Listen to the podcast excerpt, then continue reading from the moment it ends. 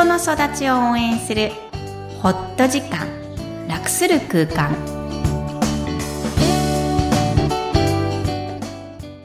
皆さんこんにちは、小ラボの岡田です。こんにちは心理師のみきこです大家好 Hi everyone みきこさんよろしくお願いします。お願いします今回はインタビュー対談をお届けいたします。ではまずインタビューをお聞きください。こんにちは。今日は、こんにちは初めあ、こんにちは。今日は初めてズームでお客様をお迎えしています。オーストラリア・シドニーにある Universal KIDS の代表、内野尚子さんです。こんにちは。こんにちは。今、オーストラリアは日本より、本当ですね、はじめまして。オーストラリアは、えー今、えー1時間時差なんですよね。そうですね。はい。だから、なかなか、えっ、と、オーストラリアの方とこうやってズーム、オンライン会議でつなぐことはすごい楽だなと思います。すごい近いように思いますが、いかがですか？はい。本当にね、そう思います。ただ季節が逆なので、ああ、そうか。私意識してなかった。すごい寒いです。そうか、今寒いんですよね。はい。はい。では、今日は、えー、内野さんの、えー自己紹介、事業紹介からお願いします。はい。えーオーストラリア・シドニーで日本語と英語の学習教室をやっています。内野直子と申します。えっと、塾というよりは、シドニーに住むあの日本のバックグラウンドを持つお子さんたちの日本語維持と、それから現地校でやっていくための英語のサポートを、あの、お手伝いしております。それプラス、お母様の保護者の英語のサポートも行っています。あ、お母様の英語のサポートもするんですね。あ、それは確かに大事ですよね。はい。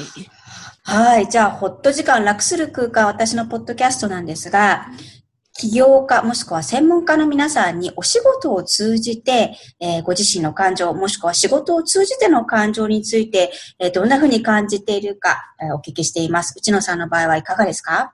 えーっと、私は、あの、主に親の都合でね、海外に、あの、はい来て、言葉のわからない、その英語の環境での幼稚園や学校に行かなければならないはい。子供たちはい。の、その子たちの、なんていうのかな、辛さとか、うん。あの、思いうん。そういうはものはなんか計り知れないもんだと思っていまして、うんまあ、実際には言葉を教えてるんだけども、はい。あの、日本語のクラスでは特に、あの、心に溜まってる感情とか、うんその、英語では出し切れない自分の感情を、その日本語のクラスで出してもらって、あの、心のバランスを取ってもらえればなって思ってるんですね。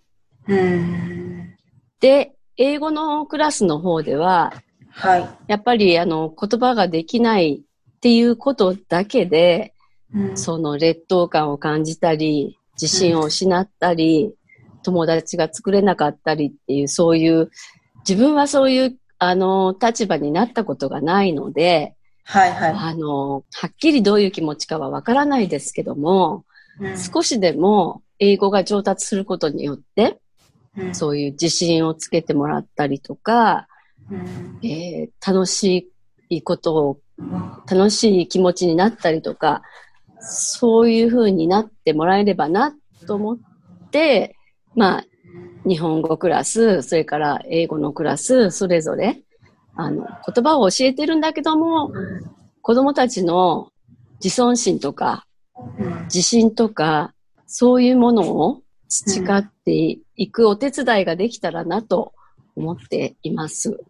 はい。ありがとうございます。その、はいさっきおっしゃっていた言葉をはい教えているんだけどもっていうフレーズが何回も出てくるんですが、こはいの裏にある本当のなんか思いとかをすごい感じるんですよね。はい。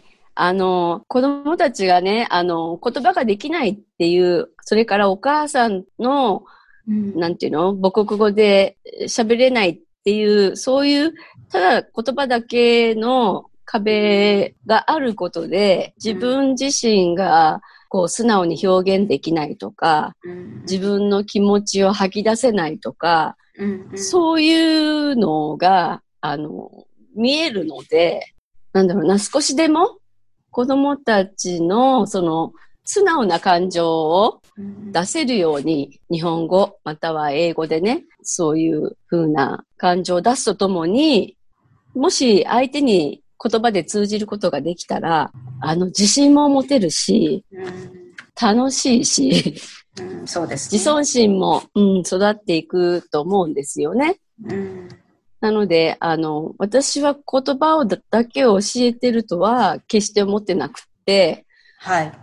なんだろう、子供たちの、その、やっぱり感情に沿ってあげたりとか、うん。その、本当はこう言いたいんだよっていうのを受け止めてあげたりとか、うん。そういう先生でありたいなと思っています。うん。うん、それはじ、ちょお聞きしていいですか？授業中に出てくるものですか、それともアフターで出てくるものなんですか？まあ、どちらの最初は、うん、最初はやっぱり、あの、ほら、慣れないうちは、やっぱりその子も警戒っていうんですかね、硬くなってると思うんですけど、はい。あの、学校で、例えば、えーっと、英語ができない子が学校ではとってもおとなしい子、うん。うん、になっちゃいますよね。うん、思ってる子その通りですが、うんうんそう、あの、私のところに来ると、見違えるようになると。で、うんお母さんが驚くぐらい、うん。あの、ハイになる子がいて、確かにうち。の子は、そう、あんな子だったんだと。うんでもそれって、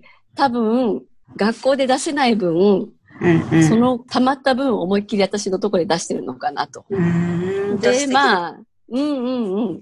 あの、多分普段よりももっとハイになってるのは、まあ安心してくれてるからかなと思うので、まあ出したいだけ出したらいいんじゃないっていうことで、はい、あの、素晴らしいです、受け止めてあげれればなと思ってます。うん、そうですよね。冒頭におっしゃってた自分ではなく親の、まあ、せいで親の、えーね、うんその引っ越しによって海外に行く子供たちは、何ら、その、まあ、多文化に生きるなんて思ってなかったところに喋れないという環境が出てきちゃって思わず、えー自分が出せないっていう子が本当に多いってことなんですよね。じゃあお母様方にもやっぱりに英語をサポートするっていうのもやっぱり重要なんですか？重要ですね。あの、やっぱり先生とコミュニケーションをとっていくということは、はい。自分の子供の一部を知ることでもあるし、はい。お母さんがその、ここのコミュニティに溶け込んでいくことでもあるので、あの、まあ少しでも、ね、あの、ん現地に馴染んでいければ、ご自分の生活も楽しくなるでしょうし、あの、お母さんが幸せだと子供も幸せになると思うので、本当ですよね。はい。もう家はい族総がかりを支援してくださるユニバーサルキッさんっていう感じがしまして、私のクロスと本当にあのコンセプトは一緒だなと思ってすごく共感して聞かせていただきました。いや、本当ですよね。うんそうです。家族が健康じゃないと個人は健康じゃないので、はい。ぜひぜひ頑張っていただきたいです。じゃあ最後になります。はいはい。最後になりますが、内野さん、じゃあ今度は個人にとって感情とは何ですか？が最後の質問です。ね、考えたことないので難しいですよね、これね。ぜひ。あのーなんだろう、やっぱり気分が良かったり、落ち込んでたりとか、いろいろ、いろんな感情があるので、毎日毎日の自分を支えてるもんでしょうかね。うんなんか、そんな感じがします。毎日毎日自分を支えているものなんですね。ですかな。でも、落ち落ち込んでる時は支えてるとは言えないかもしれない。そうですよね。でも、うん、自分の軸ですかね。自分の軸うんとても素敵な笑顔で。実は画面がね、あありながら収録させていただいているので、すごい、はいにこやかな笑顔で語っていただいて嬉しいです。はい。はい。じゃあ、シドニーから、えー、内野直子さんにインタビューをさせていただきました。今日はありがとうございました。ありがとうございました。皆さん、シドニー行ったら、ぜひコンタクトしてください。さよなら。さよなら。はい。いかがだったでしょうか？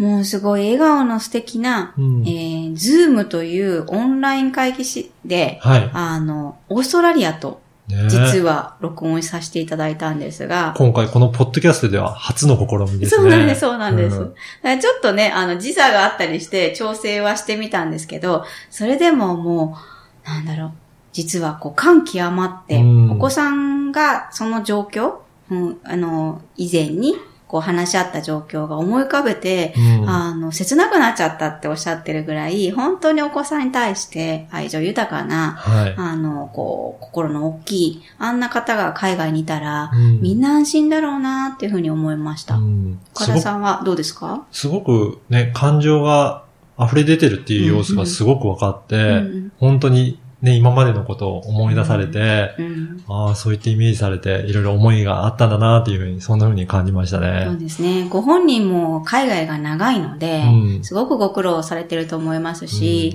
えー皆さん海外にいらっしゃる方は本当に日本を懐かしく感じたり、うん逆に日本に対していろんな意見を持ったりとか、うんまあ海外での葛藤って結構あると思うんですよね。うんそれでもやっぱり、こう、日本人として、とか、日本人じゃなくってもね、子供の心に寄り添ってっていうような活動をされていると、本当に心が私も打たれますね。うん、やっぱりね、ううんそういった方の話を聞くと、本当に心揺さぶられるなっていうのは思いますね。はい、うんぜひオーストラリアの方々は皆さん、内野さんを訪ねに行ってください。はい。